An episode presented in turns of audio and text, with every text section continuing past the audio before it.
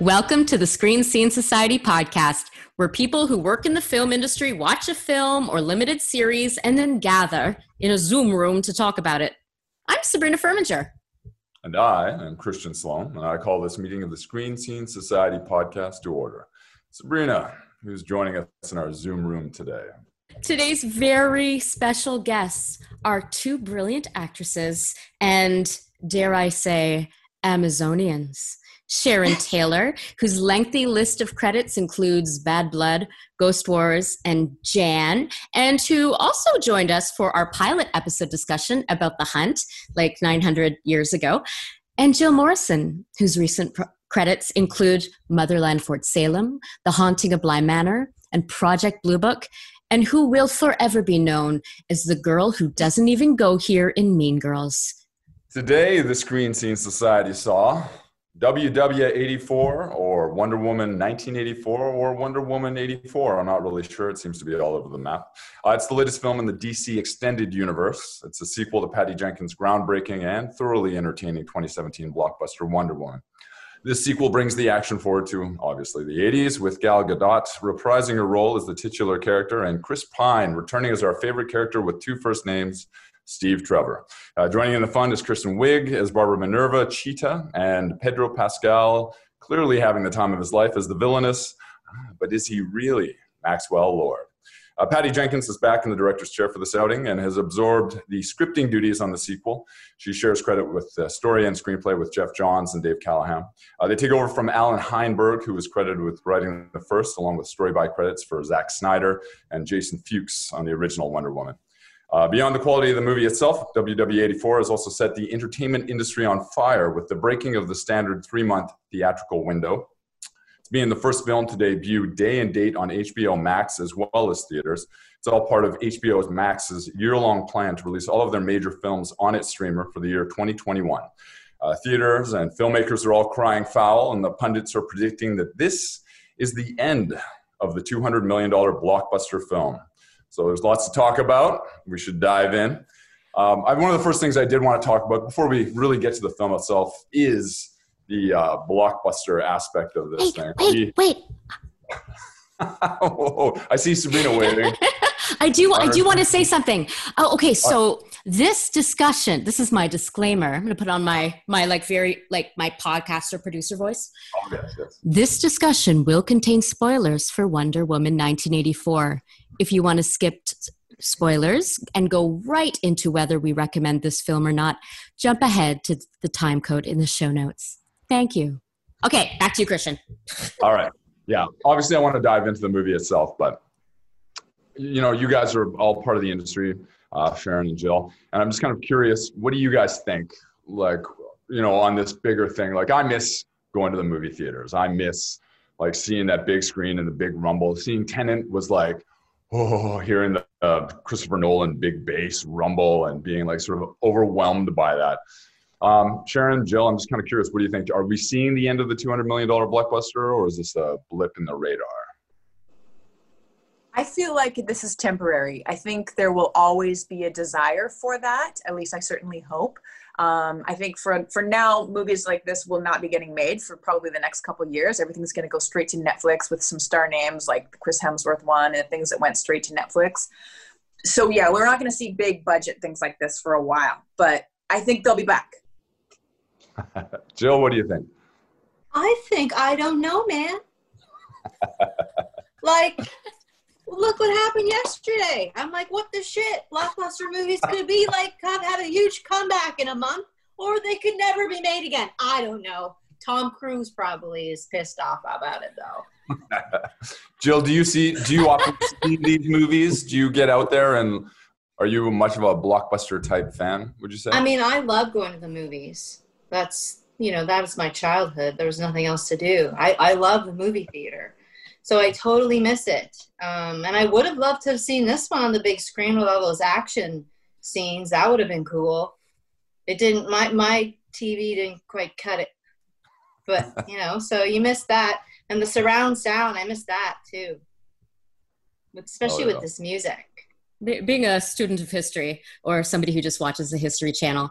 Um, and, and also grew up watching movies from you know the late 30s and the 40s you know when um, the world was at war you know and and and yet a lot of the films from that time were all spectacle from Busby Berkeley, you know, to to you know these these films with like Gene Kelly and Fred Astaire and Bing Crosby, Ginger Rogers, like where where it was Eleanor Powell, where it was you know it was these.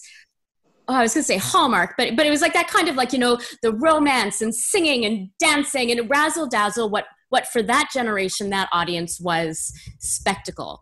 Um, and I, I, so I think that there will always be a place like so when you say the two hundred million dollar blockbuster film, I think that there will always be a, a, need like what that says to me is spectacle, and I think that there will always be a need for for spectacle and for diversion. Um, I, mean, but just like Jill, I don't have my my, my, crystal ball's in the shop, so I, I don't know what it's going to look like. Um, I did find what Jill said very interesting, though, because she said, you know, what happened yesterday? We are recording on January 7th, 2021. Uh, which is the day after January 6th, 2021, which was the day that we saw this very surreal siege of the US Capitol. Um, on live on our TVs and it wasn't in the movie you know? So it's it's really i mean it's hard to predict what's going to to happen but i think that human beings that we do need escape and you know whatever whatever spectacle looks like whatever your 200 million dollars in 1940s money or or you know 21st century money gets we're still going to need whatever that gets us. And um i got that from this movie I totally did. Uh, so I, I'd really love to ask everybody. Oh, Sh- Sharon, you're waving. Is that waving or you're stretching?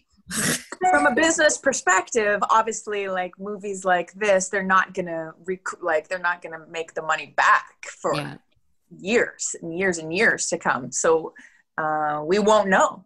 We won't know. But I, I agree with you what you said, Sabrina. Just because of the past history and the need for spectacle, when the money's back and the economy is booming in all aspects, then it'll come back. Yeah, it's like they talk about economists and historians talk about the lipstick index. Uh, which is you know um, you know in, in, an, in an economy you know when there's a recession or a depression you know um, you can judge the health of an economy you know and where it is by how i mean this was something made many years ago, so it's super sexist. But are women buying lipstick? You know, and so may, maybe we can judge ahead in the future. It's like when we're will, when we're going to go and buy, you know, uh, how much we are willing to pay for entertainment. You know, like I don't know. I, I, I, need to, to meet with my team of economic advisors to determine what the new uh, language is. Uh, is oh, mine are here. Be. I'll get them. Yeah. Can we talk for if we're using lipstick as a reference, uh, if we're using Sorry, lipstick as a reference, I don't know if that's so like uh, relevant anymore. We're all wearing masks. Nobody wears lipstick anymore anyway. So. Okay, I'm I'm so embarrassed to say this, but every time like I've seen you, you know, during the pandemic out in public keeping 6 feet from me Sharon, I have been wearing lipstick underneath my mask and there's like a permanent like, you know, um it's disgusting. A lipstick, like a little. I'm always giving you a little kiss there. So, can we talk about the movie? Can we talk yeah. about the like everybody's first thoughts? You know, talking from their gut. Who wants to go first? Like, I know my gut is busting, but you know, my my my Sharon, gut could wait. Sharon, Jill, what do you what do you guys want to say? What anybody first? Imp- let's jump in with you, Sharon. First impressions, since uh, as Sabrina referred to you as the Wonder Woman of Vancouver.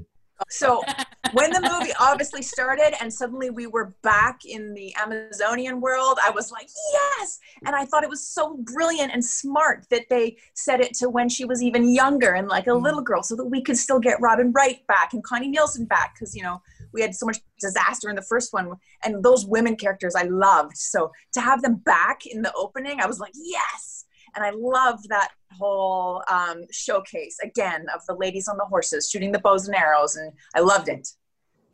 As far as the opening, and then I got a lot more to say as we go on. Yeah, yeah. What about what about you, Jill?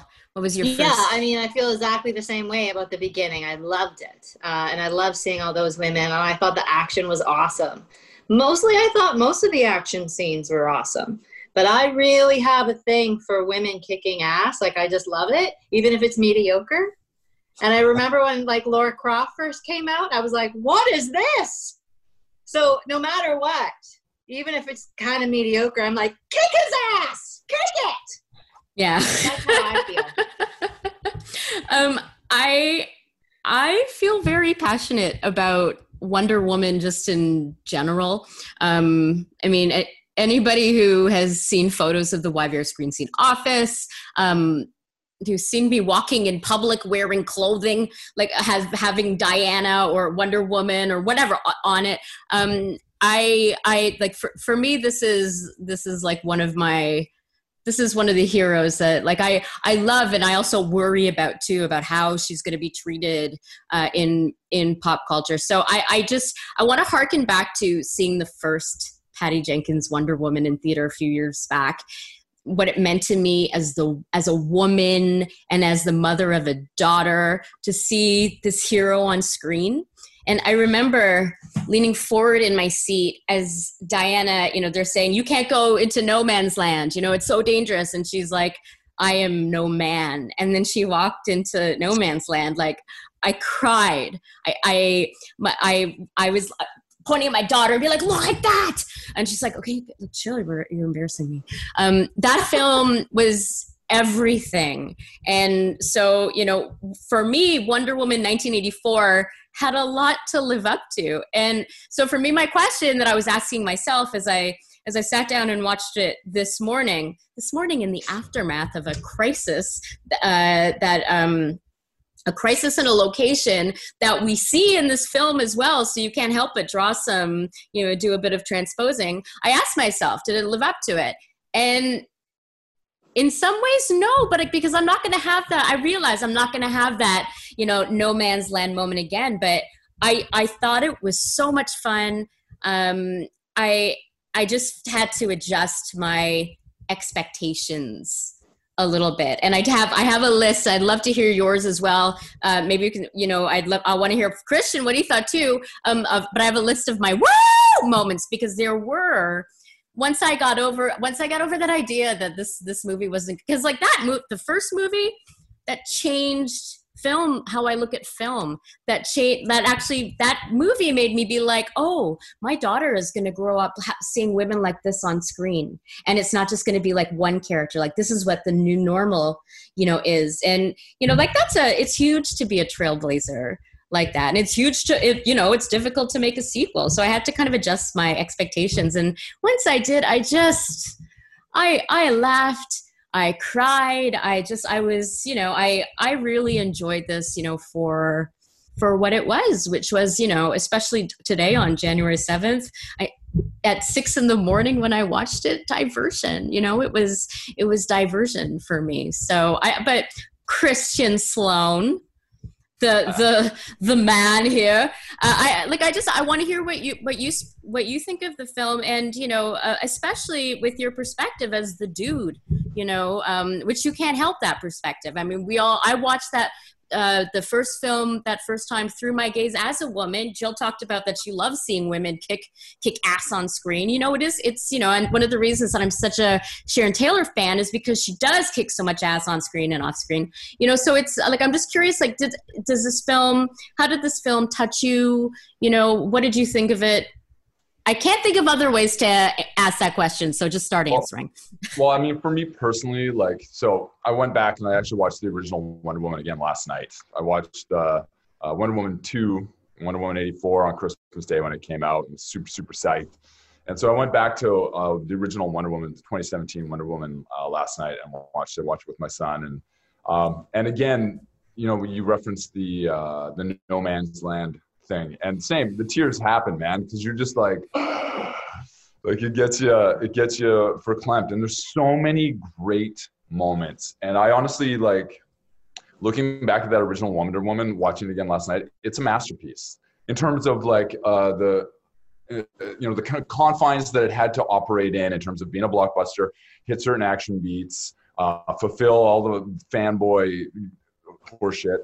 Um, but beyond that, like it's a tremendous film. Chris Pine, and Gal Gadot have like an incredible chemistry. Um, they did a really beautiful job. I mean, speaking from a male perspective here, they did a really beautiful job handling Chris Pine's character because the the easy out would have been him, the masculine dickhead male who's kind of a prick and learns a lesson by the end of the movie. And what I really loved about Wonder Woman is we didn't have to fall into that trope. Like at least with Chris Pine, like he found a nuanced, interesting, fun version of being like, holy shit, I'm the fish out of water when he was in Themyscira. And, and, and he took it all in. And then when he brings her into the, um, you know, brings her into World War One era uh, London and things like that. Like at no point does he ever underestimate her or treat her like shit or say like women should only act this way. He's just like the world's kind of not ready for you, and he's not wrong, right? And so for us, the catharsis, like for me, you know, I I, I think if you're a fucking human being and you have human feelings, watching you know, somebody transcend all these bullshit fucking limiters that we sort of put on half of our fucking population sorry, I'm getting heated here. But but when you see these, you know, when you see a, a, a mainstream popcorn film transcend all that bullshit and and give us somebody to root for and and and, and you know someone who's going to break that glass ceiling in such a dynamic and incredible way like it opens your heart and like so again watching watching wonder woman first i was like this is a masterpiece and so when i got to wonder woman 2 there's lots to love but there's a lot that's mediocre and I think for me personally, that was sort of the heartbreak because I really wanted. Um, I don't know. Did you, I, Jill, Sharon? Did you guys see the Wonder Woman trailer that had New Order's uh, Blue Monday? Um, go back. It's like my favorite trailer of the year. One of my favorite trailers of the decade. I recommend anyone listening right now to go back and watch it. It's two minutes of pure like exhilaration because it's pumped to this 80s soundtrack anyway, I, I was so. We'll put a link to it. Sorry, I was just going to say we're going to put a link to that trailer in the yeah. show notes for this episode, and yeah. then any other public domain stuff that we can will be in the links for this episode. Yeah. Anyway, I would recommend guys like go back and watch it. It's it's pure bliss. And so I was so so psyched for this movie. And like I said, there's a lot to love in it, but there's a lot that it just doesn't quite get there, and it broke my heart a little bit. Now, I also, you know, before we throw to Jill and stuff, I also want to talk about like just as maybe with something to reference as we move on because like this movie is glorious in parts and mediocre in parts. It's it's not a home run to me. But there's also a lot of like uh incel fanboy basement dwellers who are like um i was looking at the youtube video reviews of things and uh, uh well, let's see here. What do they they call it? Uh they called it an epic fail complete garbage uh, a disaster and a waste of time uh, devoid of logic, and uh, one of the most bewildering ones that I saw. Uh, this film hates men. Uh. So I don't know. I, I just want to. I just sort of want to put it out there because if we're gonna before we dive into character and motivation and like all those kind of things, I just sort of want to preface it by like when I see all these sort of butthurt men being like, you know, like attacking this movie relentlessly. I'm like, what movie did you guys watch? Because yeah, it's not a home run but holy crap, like there's still a lot to love. Anyway, Jill, I want to throw to you. What did, what were your impressions of the film? Well, I agree with everything that you just said, um, especially the Chris Pine part, and I and um, I really also loved at the end, connected to that, that it wasn't some big romance like when she saw the dude again. You know that it, it, just the the message overall at the end of the movie I felt was really strong and, and really beautiful and actually really good for empowering young people, I think. Um, and just people in general. Like even though like some parts of it were kind of cheesy, I, I like the message behind it, and I would think that it would be something that would be good to watch with with kids. You know, like I think it's a good family movie too. Myself, that's what I felt. Um, I I overall enjoyed it there were some times where I felt a little like, okay, let's let's move this along, right? But most of the time, I I really enjoyed the independence of the females in the in the movie, and um, I have the my biggest issue was with the Kristen Wiig character. I felt they kind of missed missed a lot with that. I thought they could have had a lot more fun with her. I think the transition between those two characters, you know, kind of like what Michelle Pfeiffer did with with Catwoman, you know, just that that contrast. Either she either she changes and she's amazed by her changes, or she's just suddenly a new person and, and emboldened that. But it was just kind of like this here I am, a new woman. It was just kind of sloppy a little. And, you know, I, I would have liked to have seen more contrast. And then all of a sudden I was like, is Kirsten Wiig starring in Cats? What is going on at the end of this movie? I'm like, what is happening here? Should should she have should should, should have Wonder Woman have sang um, memories instead of imagine? Maybe she would have gotten more of a response on social media. You know what I'm saying? um, Jill, just just to speak to to what you were talking about about uh, the Kristen Wiig transformation, the uh, like I, I thought it was great casting. I, I think I think that it was a bit mishandled. I think there was more they could have done with the character, but there was there was that moment or you know that scene where she's running through the streets and she encounters the um the section the guy who'd been who had had sexually harassed her assaulted her in some way. And and the way that she reacted i feel is that's a way that we haven't seen um we haven't we haven't seen you know the the antagonist presented you know the female antagonist you know presented in a in a different way you know and i, I thought it gave her some nuance there and I, I thought it was just handled so i thought i thought that was just handled you know so well um i didn't like the cat's part either so but i i did think though that the that the wonder woman um that the Wonder Woman uh, at versus Barbara because it's before she does her full, you know, she becomes the apex predator. Uh, that battle in the in the White House was just so dope. I loved it just so much. Sharon, you, you did a wave. I I feel like the I mean the cheetah character is you know an iconic supervillain. So for her to be just kind of like suddenly a cheetah, I feel like the whole that came out of nowhere. I would have liked to hear more about her zoology, yeah. the apex predators. She had that cheetah stuffy in her office, but it just was in the background. Like it would have been more interesting if she spoke to it or petted it, and she became and then so it became something inside her that she just couldn't control anymore and um, instead it just kind of came out of nowhere she just was like oh wearing leopard print and then suddenly she was a cgi cheetah which was super annoying but maybe they thought though that like maybe this like i don't know maybe they conceived of it before cats was released and people were so excited for it and we're like okay we gotta we gotta we gotta include that. Um i just i i gotta give this peek behind the curtain there. So i have the, i've like introduced this thing where people should like wave in their little zoom room um when when they want me to go to them next. And because it's wonder woman everybody's doing like you know the the wonder woman you know the the bracelet singing. Christian just did it and i really just love to see it. You love to see it. All right christian there you go. Sorry. Well that was i mean i think i think one of the one of the most frustrating aspects of this film is like when I first watched it, I love the two openings. There was sort of talk about how Patty Jenkins, the studio, wanted her to cut one of those two openings, the mall opening or the uh, other opening. Um, and I love both those openings. I was super down. I was like, I like the way this movie is starting. Like it was dynamic and fun.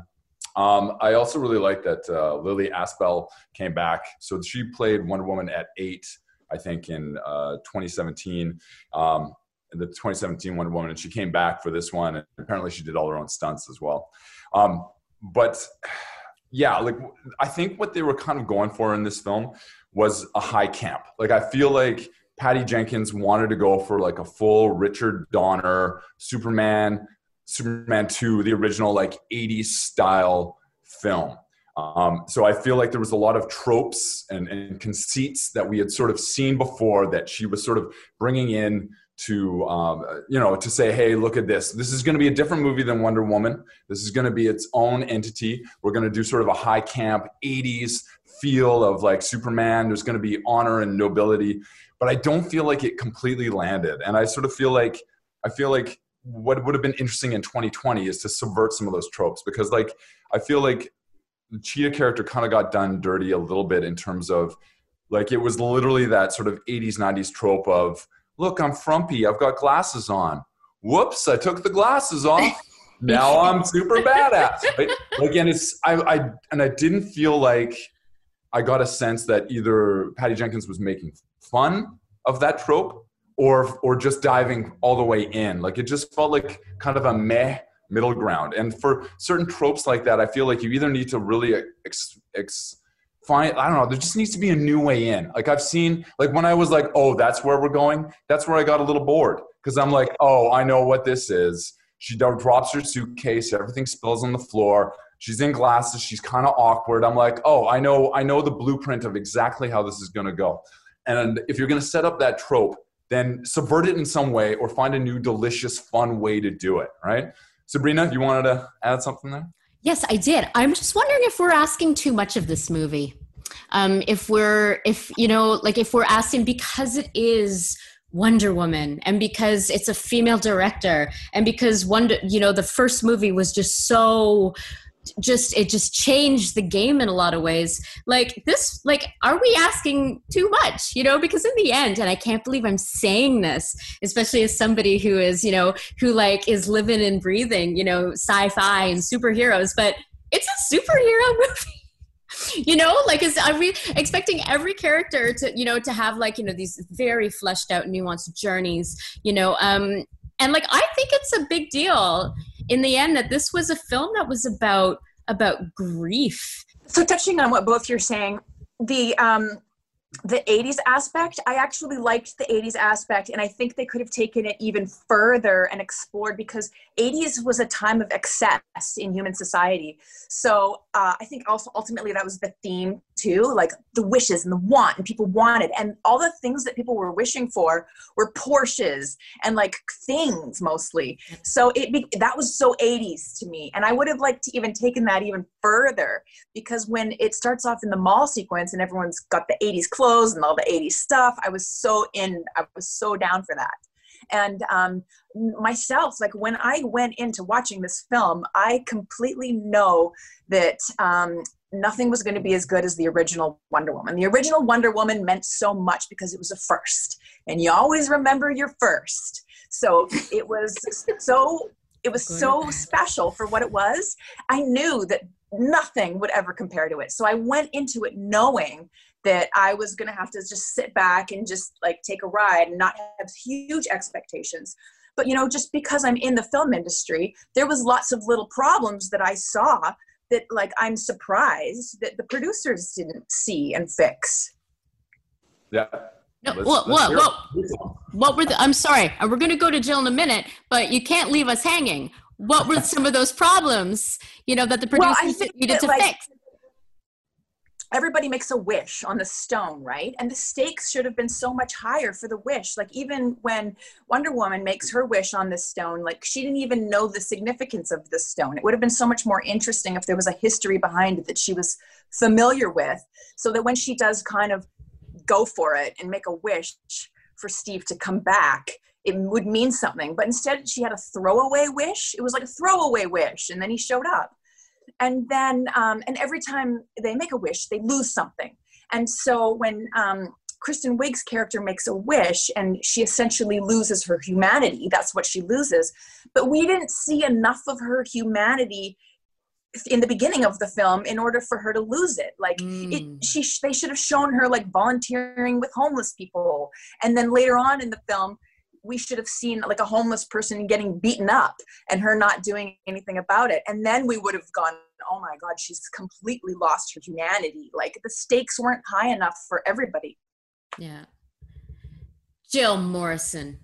Yeah i totally agree with i totally agree with all of that. And i um and i can you know only watch it from the perspective of as an actor. I'm not a director or anything like that. But for me if i was playing that role um, I would have absolutely thought about those kind of contrasts and those kind of extremes. But so I'm watching it and I'm like, is it the director or is it the actor? And I actually, and I really hope that, I hope, and I, Kristen Wiig isn't listening to this or doesn't, but I actually just don't think she's strong enough of an actor to play the role. Uh, she just didn't have enough depth in her voice, I felt. Like it was very, it was very plateaued and very one leveled for me. Um, and when I watch something like that, where I'm like, oh, what I would do with that part, or what what I would do with this role, or how I would do it. That's how I watch things. I'm sure you guys do too. Um, mm-hmm. so I just felt like she just didn't have the depth to make me care about her.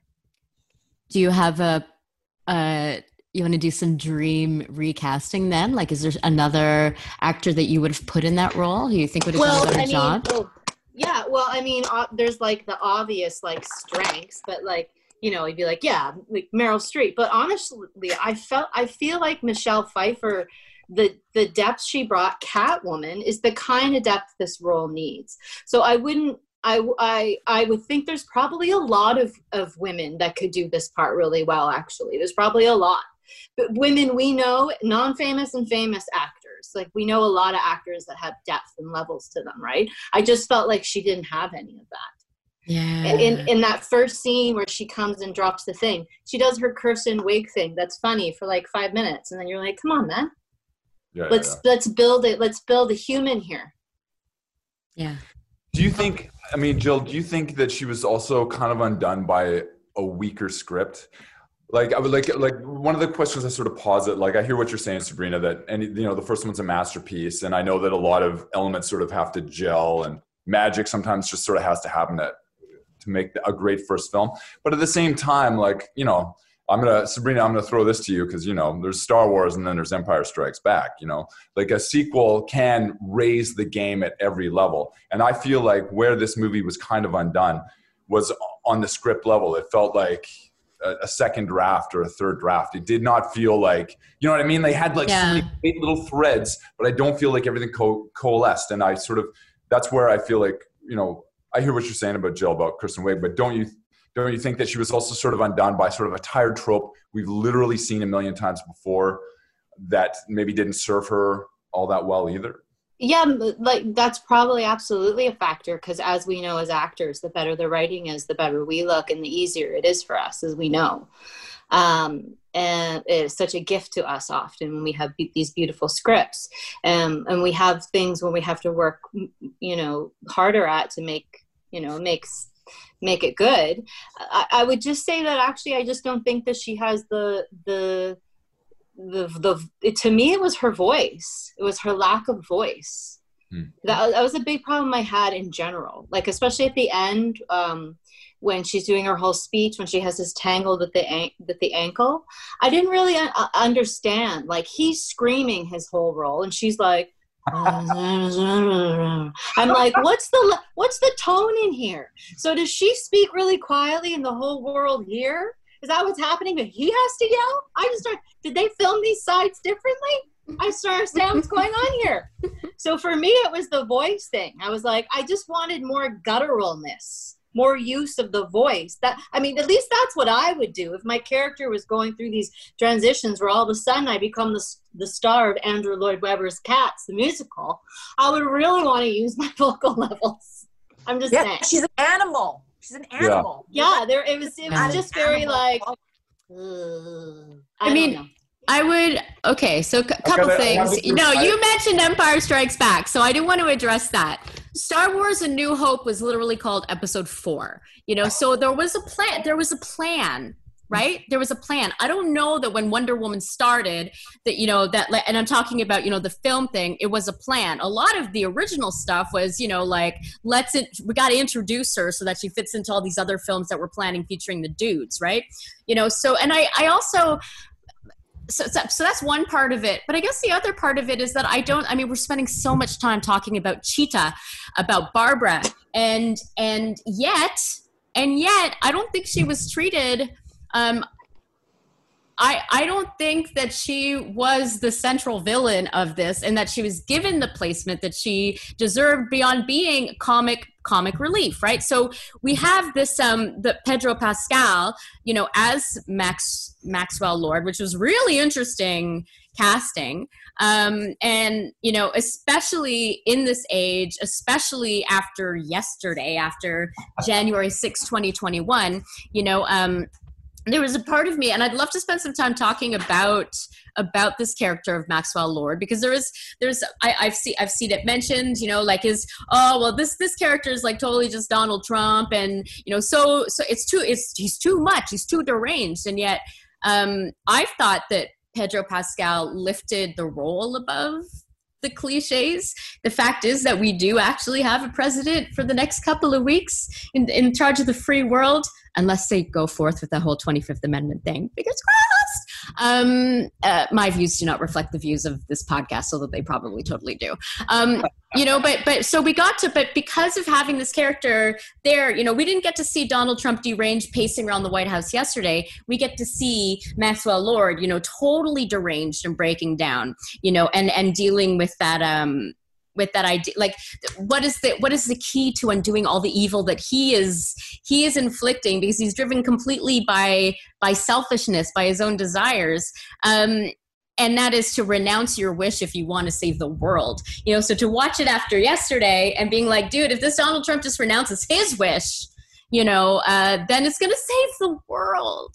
You know so i thought like I, I think it was intentional obviously i mean even the way that they you know uh, they they he the character lightened his hair and the way that it was shared just sort of swoop uh, thing yeah and it, it was swooped and and um I, I don't know who we're pointing. If you're going to point oh, no. in direction, we're all in different directions. No, I'm sure. I'm just I'm, I'm making fun because he had the he the Maxwell Lord had the hand gestures. You know what I mean? It's good to have everything, but don't you yeah. want more? Like, oh, that's such a, I love that meme. But I guess my yeah. question is, it, does that for you, like for me, that and the fact that this was a, a caricature, um, an homage, you could even say to Donald Trump, that, that, that made um, a different, like that I think benefited the film um, because we are still existing in this historic moment. But I'm wondering for for all of you,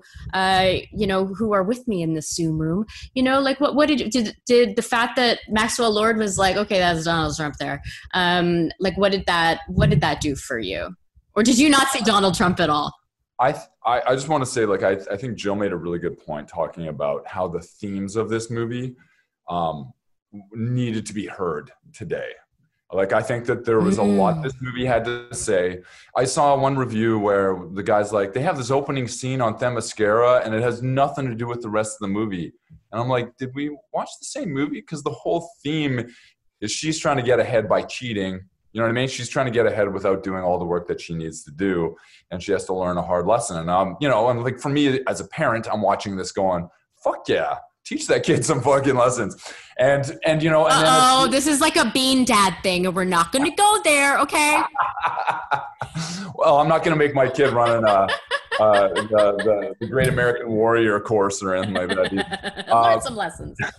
But I'm but I'm just saying, like what I liked, what I, one of the things I really liked about the movie is I wish it had gotten its message off a, a little clearer because I do feel like the original Wonder Woman took its theme and and and nailed it with subtlety and grace.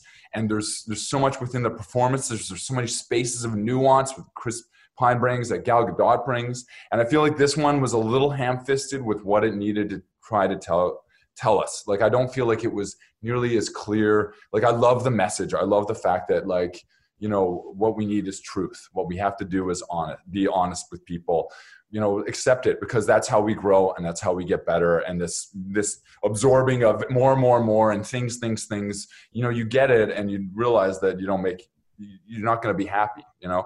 That's some like maxwell lord being a trump allegory for sure. I i think there's definitely elements in there. But one of the things i also wanted to bring up to sharon and jill too is like it's interesting he doesn't get a comeuppance the, in the in this film right? Like he runs and finds his son and they embrace, and that's the end of the story, right? So he really doesn't get a comeuppance, but he learns the lesson.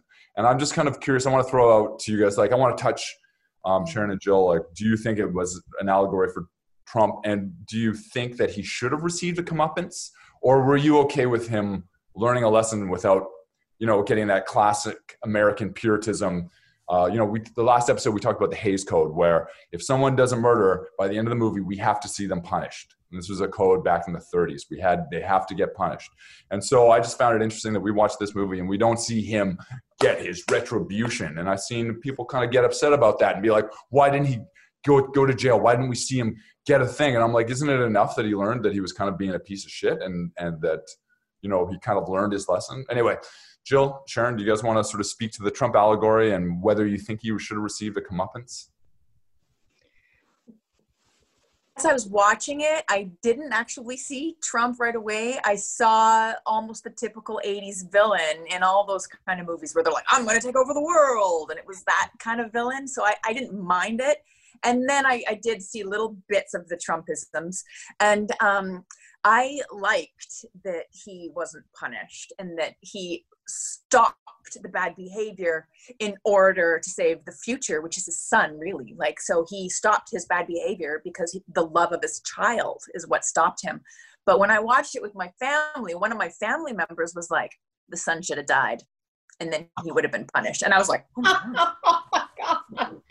I definitely saw Trump. Uh, I thought it was quite funny when the the White House sign and his hair, and he looked all crazy. I was like, "Is this a documentary?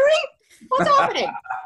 but uh, like, I enjoyed that, and I enjoyed her trying to teach him and him him learning. I I liked that as well.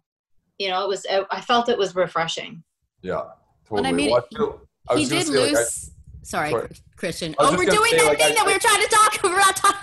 but I, but she, how do I, how do I, uh, well, I just, okay, Christian, I, please. I was just going to say, i it was refreshing in a, in some way to, and I think the only way we're going to get out of the current morass that we sort of see ourselves in is that a, it's okay as a human to make mistakes, and b, we got to learn. And you know, uh, if you go out and murder a bunch of people, yeah, sure. Well, I think you should probably spend some jail time, you know. But I, but I, but I also feel like, you know, we're in a weird place with cancel culture and with pulling up tweets from 15 years ago and saying, you know, obviously, if you said some piece of shit things, apologize for that and be better and and show that you've learned. But we were in this weird place where, like, you know, I mean, thank God that there were no phone cameras around in the 90s because uh, it would be to my eternal shame. There was a lot of bad, terrible moments that I would not want on the internet, right? And so I feel like there was a time where I was allowed to make mistakes.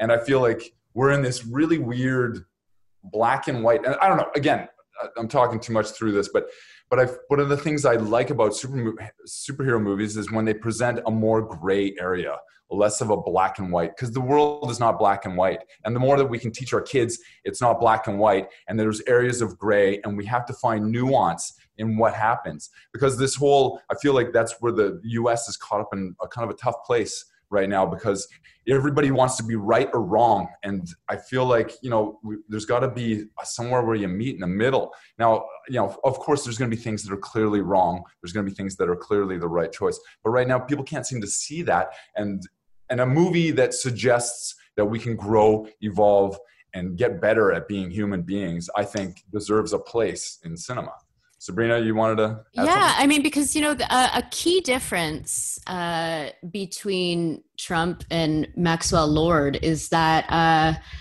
Maxwell Lord is a person of color, um, and in in the end of the movie, we we get to see the trauma that he endured that that fed into fed into this. You know, it was one of these. Um, you know, the the villain, like you know, it has has trauma and that trauma informed his worldview you know and so you know his it, i found that really interesting an interesting choice um, I, I, I like to see it uh, you know because anything that that breeds empathy um, and understanding uh, and makes villains more interesting um, is is I'm I'm there for. And I would I would argue though that um, he did he did in in the especially in the context of the 80s he did lose something. He didn't you know the, what is the American dream? What did it start with? Money, money, money. You know, um, you didn't get that.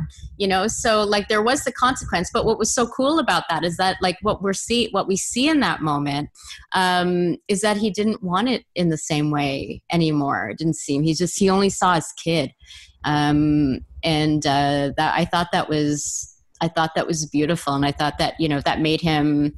That was one of the ways that the the writing and also the por- the performance like lifted the role above the cliche. okay, Christian, he did his well, Wonder Woman arms again. I love it. Yes, you.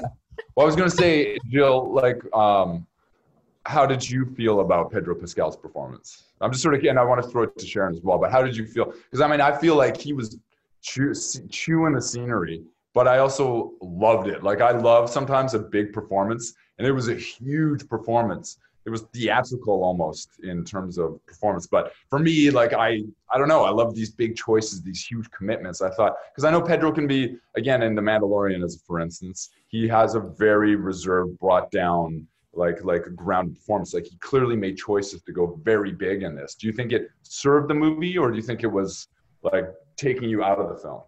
Yeah, he to me he was one of the highlights of the movie. I loved his broad performance. I felt like mm. because um, you know everyone else was pretty grounded. You know, even when maybe like I, I would have liked to have seen actually Kristen Wiig match that even because uh, some it didn't match.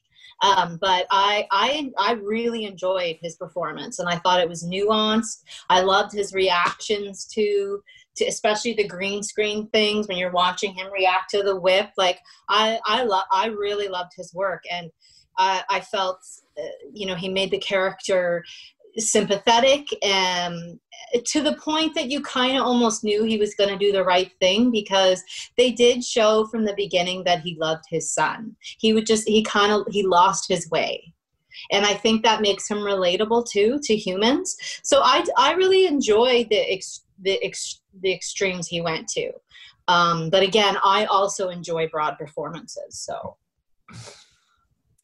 sharon what do you think I agree. Yeah, I agree with Jill. I liked the broad performance, and I especially like what you just touched on that we saw he had a son and that he loved his son very much, but he was just on the wrong path, and then he was going to find his way back. And um, just quickly, I want to touch on. I wonder if it's because it's a female superhero movie where where that's that sort of heartfelt redemption um, is more acceptable. I wonder because one thing I love about the Wonder Woman franchise so far is that she gets more powerful when she feels love. Mm. So, like at the end of the first one, when Steve's plane blows up, she just like gets even more powerful. And then in this one, when she finally lets go of him, but she loves him so much, she gets more powerful again. So, I actually quite like that a superhero gets more powerful through love and it happens to be a woman. And I don't think love is a weakness. I think it's a mm. strength. So I like that it's been perpetuated in these this new superhero film. That is that that is Oh my god. You know what? We're the co-hosts here. We need to figure out how to do this and not talk over each other. Also, Amy, this is where chemistry comes from. But seriously, how ridiculous you and I, Christian. Oh my god, I give up. Everybody just talk you were saying. Yeah, Sabrina, after you. No, because I'm. I was about to take what Sharon said about you know the fact that you know it's wonderful that that in, in this you know this top female led um you know superhero franchise that yes we have we have love at the end. And yet i i wanted to address the fact that it's egregious given that it's a woman led superhero film that it it it makes a central misstep of of of consent uh like the, I, I, I, just i don't know. I was trying to make it all sound pretty. So that's what i want I, I do that's what i want to i i i do want to make sure that we spend some time talking about this because i i mean i have no clear um I, I have no clear answers and it's you know I, I don't condemn the film completely but there's the fact that uh, steve's spirit takes over the body of like a 1980s man uh, without this man's consent. And Diana and Steve, you know, resume their romance. They sleep with each other. Um, she dresses up the stranger's body. She puts his life and limb at risk. And it is, it's tone deaf considering the era this is this is made in the me too era. And they don't even have a moral quandary and discussion about it. And instead at the end of the movie she like runs into this handsome guy who has his who has his body back doesn't know what's the violence that's been done upon him. And like i just i was like this is you all clearly have something to say about this. And i love that. But like i just i was I was real. I'm angry. I'm angry about it. I'm I'm angry that they've put me in a position where um, I am I'm loving this film, but I'm like, you know, this is trash. This you can't you can't you can't do that in in the era of Me Too, and we can't have you know like it's not even like a a double standard thing. It's just don't don't fucking do it. God damn it, Christian. Well, I was gonna say, I mean, like I this is where I sort of feel like this script needed another couple passes because I feel like things were half thought out. What's interesting too is this movie was shot in like 2018, um, like 2017 into 2018, and then it sat on the shelf for the last two years um, until it finally got released. Like because they had they originally it was supposed to come out last year around this time um, and then it got kept getting pushed and then covid happened and then it kept getting pushed right so i feel like but even still by 2018 we were talking about consent and things like that and i and i feel like maybe a she was maybe patty jenkins was going for that 80s trope of the uh, body swap which she had sort of put out on social media. Somebody had posited this theory, and Jack uh, Patty Jenkins was like, "Yeah, yeah, exactly. That's what it is." Because '80s movies had all these body swap things, like Big, uh, vice versa. I'm bringing back some Judge Reinhold action there, um, and uh, so she was sort of leaning into that aspect of it. But I, I and and I also thought, you know, on my own, I don't feel like the movie presented this well. Perhaps it was another aspect of the monkey's paw was that she's gaining her own pleasure, but the cost is this poor guy, yeah, who, as you say, is sort of this meat bag for carrying Chris Pine around. But they Um, don't even mention that. I mean, they don't even mention that. Yeah. You know, like we're, we're giving them like, oh, she must feel so bad about it. Or they're, no, they were going through his clothes. She's judging his clothes. They had sex. He almost died in Yeah. Cairo. That's it. Just like, I, I was really, I'm, I don't know why you're laughing at me. I, well, okay, yeah, fine. no, I'm, I'm- I'm a bit too much, but like it was, No, it no, made no. me very upset. Clearly. Yeah. True. I'll, I'll be fine.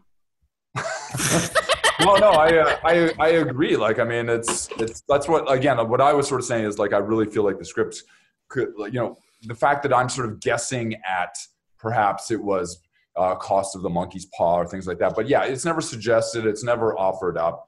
And it puts, uh, puts in a weird place, especially with the Hallmark ending. Like, we as Vancouver actors are all quite familiar with Hallmark, and it's like that Christmas ending is like literally straight out of Hallmark. He actually works. Uh, I don't have his name. It's Christopher Padala. I think I might butcher his name, so my apologies, my man. But he works a ton in Hallmark movies actually, and and so it's just it was such a weird juxtaposition. Um, uh, that ending to like sort of where the rest of the film was. Like I was just like, eh, you know, hey, remember when we fucked? you don't remember. You know what I mean? Like he's just, you know, like I love that he wasn't out hitting on her because every other dude in this movie is like hitting on her all the time. There's times where she moves through the crowds. And so I thought it was a nice thing where he was like, hey, you know, he was kind of a decent dude who was just like, oh, hey, you know, it's beautiful, right? Yeah, great. And then moves on with his day. He wasn't like a douchebag or whatever, right? But it almost in some ways makes it worse as well because you're like this poor sweet dude you know he he didn't make the call. Anyway sharon jill do you guys want to yeah what you just said like i like how um he didn't hit on her exactly. But i also wanted her to feel something when she looked at him. Like why didn't she be like oh my god i just had sex with that body and i miss touching it. And like there should have been something. Instead she was just like ah shucks that was the guy Or I oh almost God. killed you. And You then- almost died. You drove Yeah. a taxi in Egypt. Or you should get that mole checked on your backside. what? How do you know about it?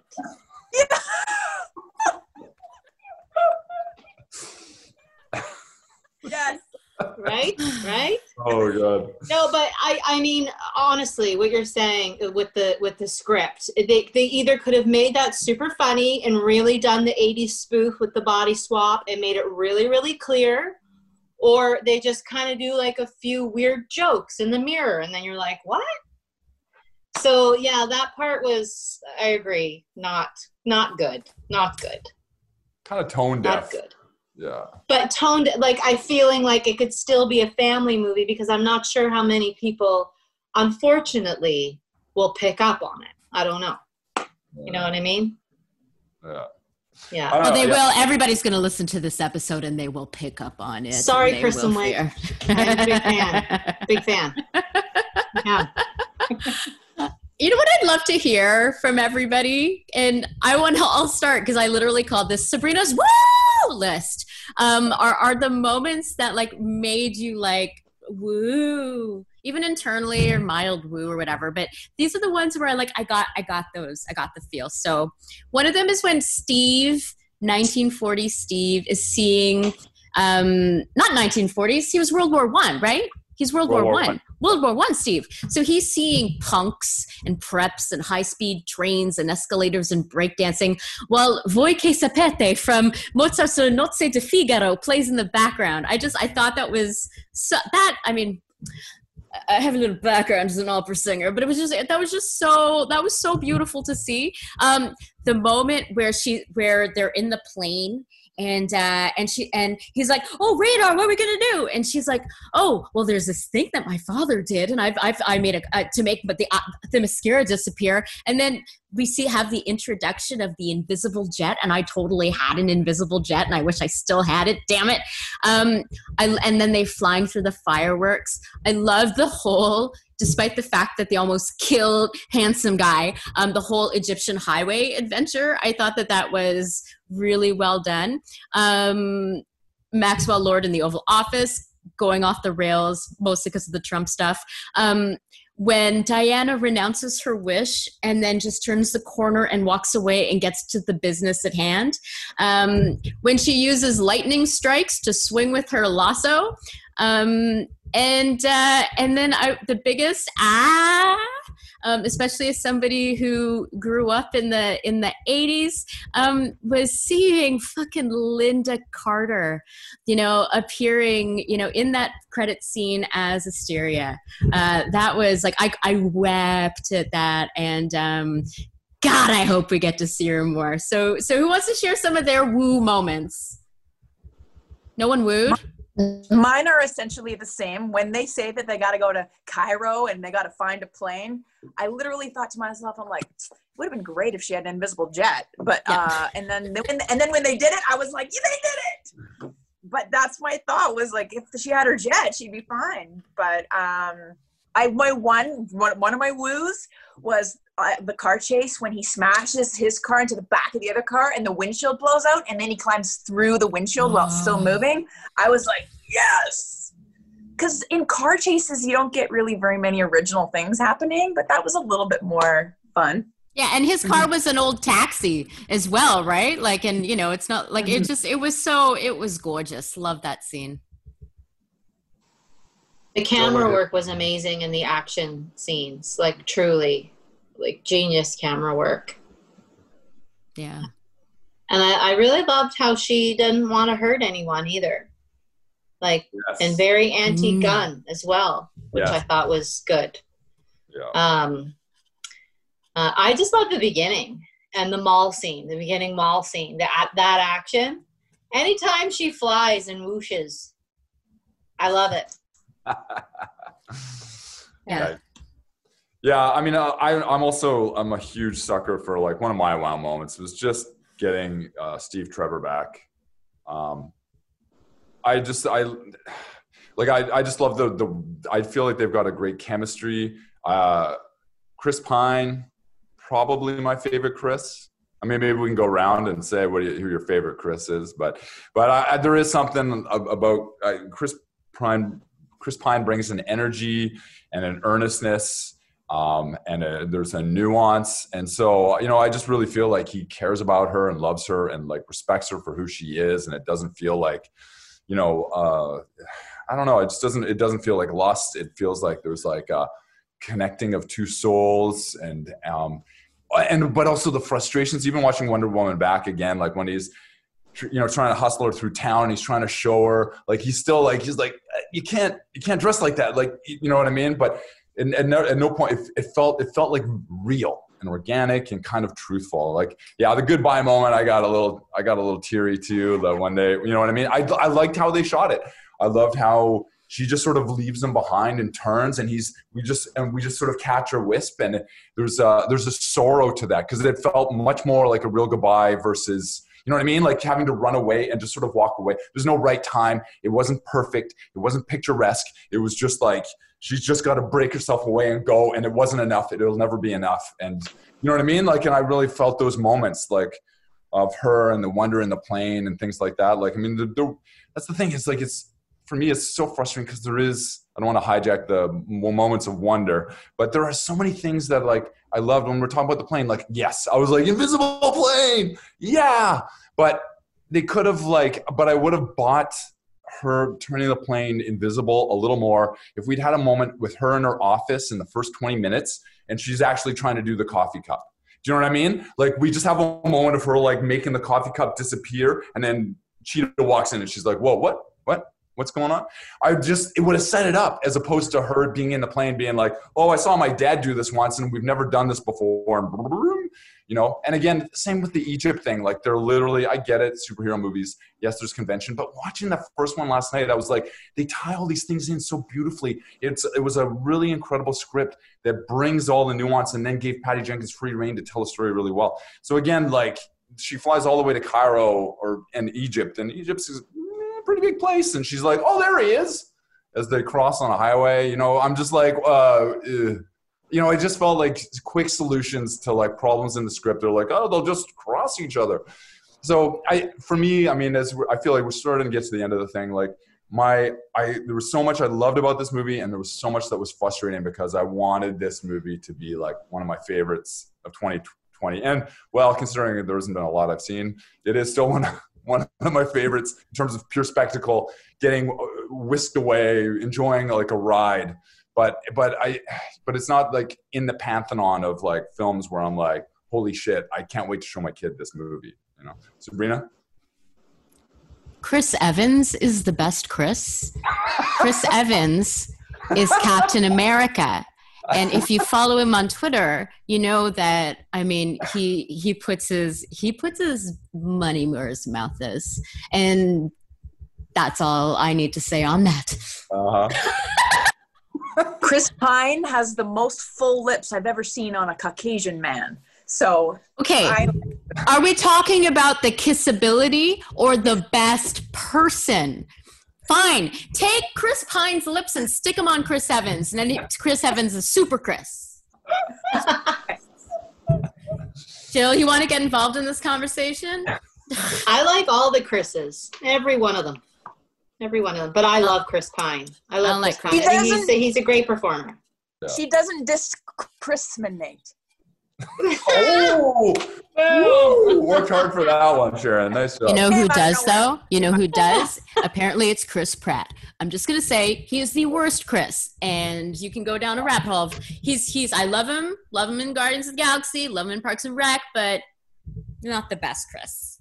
I a long shot. Okay, really? so. Oh, oh yeah. Yeah, yeah it's, it's, um, a, it's, a, rabbit hole. it's a rabbit hole where you learn about um, s- s- some of the groups he's affiliated with that have anti-LGBTQ no, leanings. No, no, no. that's not Chris Pine. That's Chris Pratt. Chris Pine, best lips, awesome Star Trek. Chris Evans, actual Captain America in real life. Um, Sharon looks like she's gonna fight me. I'm scared. Okay. okay, so I think I feel like um like this is the part of the show where when we're gonna do what we do and and say whether or not we would recommend this film to others. So who would like to go first with their recommendation? Jill Morrison. I like the way you talk. Oh, only to you. Jill. Um, I would say I'd say hell yeah. I mean, I think it's a great movie. I enjoyed it. Um, and obviously, there are a few glitches. And I agree with the script maybe being, you know, after this whole discussion, I'm like, you are right. It, it really is all about the script. It's always, always about the script. So I would agree with that. Um, but I, in general, enjoyed the movie. And I feel like it's worth people's time for if they want to enjoy themselves. Boom. Boom. I agree. I recommend the movie as well. Um, but just know going into it that you're watching a superhero movie and that um, the novelty of seeing Wonder Woman for the first time will not exist anymore. So it is what it is. And it's, I recommend it for the fun of it. Oh, such a ditto. I ditto you both. I, I ditto you both um, with my best mid Atlantic accent. Um, I I watched this early this morning, as I said, on January seventh after that awful awful day in Washington, and um, it it despite the fact that a huge chunk of it takes place in Washington, despite the fact that you have that like allegorical Donald Trump, despite the fact maybe because of the fact that um, it's it's just it's the same it's the same venue it's the same emotions um it just it is what i needed to watch it, it is not the first film as sharon just said but it, it is it is that kind of superhero film um that that has all the spectacle and um, and the catharsis that we need. And honestly, I'm looking forward to uh, watching it uh, again, um, but this time with my child.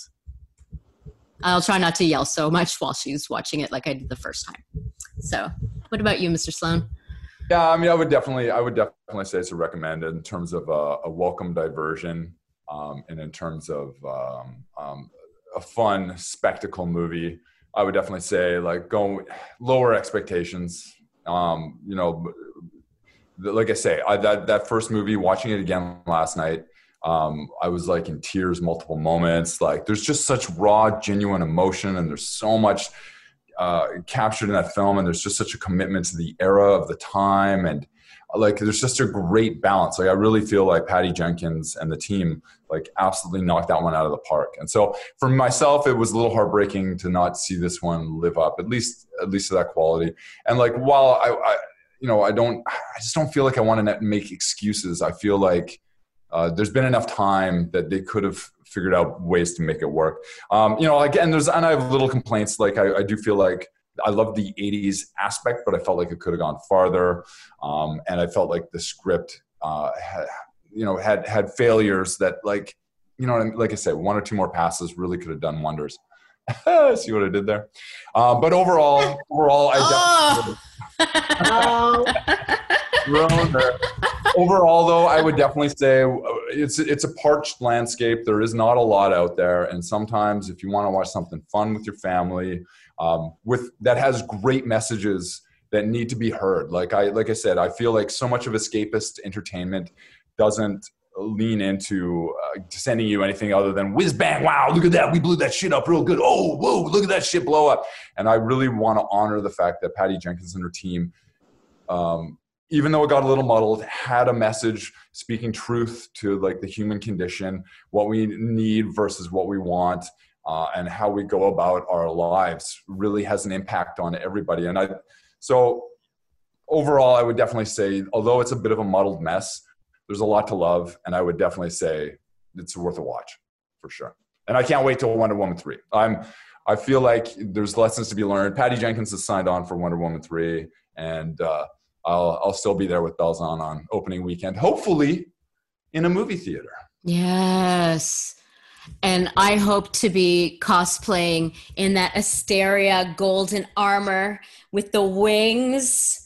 Because that yes. is how I want to watch Wonder Woman 3. Uncomfortably standing in the corner though, because you can't like sit down, but it'll will be worth it. This was such a good episode. Can I say that? Can I say that? I mean, we're not done yet. We are about to be done, but like I, this was a really good one. Not that yeah. I no, no disrespect to our other ones, especially the one that Sharon was on. Anyway, thank you for coming. I love this so much. Sharon Taylor, Jill Morrison, my Amazon. Thank you. That was so fun. I want to say, I want to say thank you for you guys joining us. Uh, hopefully, maybe we can bring you back for Wonder Woman three, and if you guys are down, Yay. go in the theater, hang out in the in the studio, talk face to face. We can talk over each other. It'll be amazing. Sabrina and I can just like try to top one another. It'll be incredible. Uh, but yeah, Sharon, thanks again for joining us. Uh, Jill, thank you for joining us for the first time. Hopefully, thank this you. will be the last time. Uh, I want to say your noise uh, of of Kristen Wiig's performance. I feel like you captured her whole performance in a. you nailed it. I don't. I don't know how to how else to say it, but like made one tiny noise, and I feel like you captured two and a half hours of Kristen Wiig's performance. But thank you. I appreciate that. Thank you. Um, All right, where, well, where can our listeners find you and follow you and celebrate you and all that you do on the social media? Who me? Yeah, yeah you. Oh, yeah, um, you. Well, I'm on the gram. Nice. What's your what's, your, what's your handle? Me. They didn't, they didn't block, block you the rest of my term. Jill. It's Jilly Morrison. Jilly Morrison. I'm on the gram. I'm on the twit, the Twitter. And you're, busy filming uh, Motherland season two. Is that right? No, I'm not there yet, but I Oh, will be. Hopefully, Ooh. we'll see. I'm miss. I'm I'm filming Made right now. Oh, very Ooh. nice. That's another one. I'm excited. The writing on that show is pretty phenomenal. So it's, It's fucking amazing. yeah. Sorry. No, no. No, hey, you- you can fucking stirring up the swear. Yeah. Yeah, and Jill is fucking amazing in everything she does. I just rewatched all of Project Blue Book, and she's pretty great, especially in those bullet bras, working for the They- the Air they're Force. Real, they're real authentic bullet bras. no, I could tell. I could really they tell. hurt. Yeah, Oh, we suffer. We suffer. Yeah, And yeah, sometimes I'm like, why? No one can tell. yeah. Like, I think it helps no, your they want- posture, though. Like I, I, I'd like to assume. I don't know. I mostly just de- It's not good, Yeah, but it's good. I'm not complaining. looked great. It looked great. So yeah, um, Sharon Taylor. Where can people find you and follow you on the social medias? Uh, I'm on Twitter at Sharon C. Taylor and then Instagram at Sharon T was here. Sharon Twas here. Sharon twas here. What are you What are you Twas rocking? What are you rocking, Sharon, right now that we gotta keep an eyeball out for? Is there anything uh, new and exciting you want to? I'm I'm shooting, I'm shooting the show Big Sky right now. Yeah, I'm yes, playing, girl. uh, Boom. Montana Highway Patrol. Yeah. Nice. That's That show's- awesome. That's a David E. Kelley show, isn't it? Yeah. Yeah. That's It's so blowing cool, up pretty Sharon. big. They just they just brought it back for they did the back six or something like that as well for it. I hear. So Yeah, yeah. It was originally just supposed to be 10 episodes and now they're doing 16. Boom. Wow. uh, yeah. Yeah, and and if anybody needs a real true diversion from the dumpster fire that is the current like Earth, um, please watch Jann season one and two uh, on CTV app because Sharon is uh, fucking hilarious as uh, Jann Arden's on again, off again girlfriend. Um, and I haven't watched Big Sky yet, but I'm assuming it's like about like the sky is like big and it devours people. Yeah. So, Well, I'd be disappointed if it's not like that. All right, all right. Let's bring this to a, this to a close. Christian, say those words. Say the All words. All right, sounds good. I want to say thank you to our editor Simon Firmiger, uh, to Dane DeVilliers for our original music, and to you, our listeners, for listening. Of course, I also want to big, do a big shout out to Jill and Sharon for joining us. Uh, you can find us on Twitter at Screen Scene Sock. Uh, you can find us on Instagram at Screen Scene Society.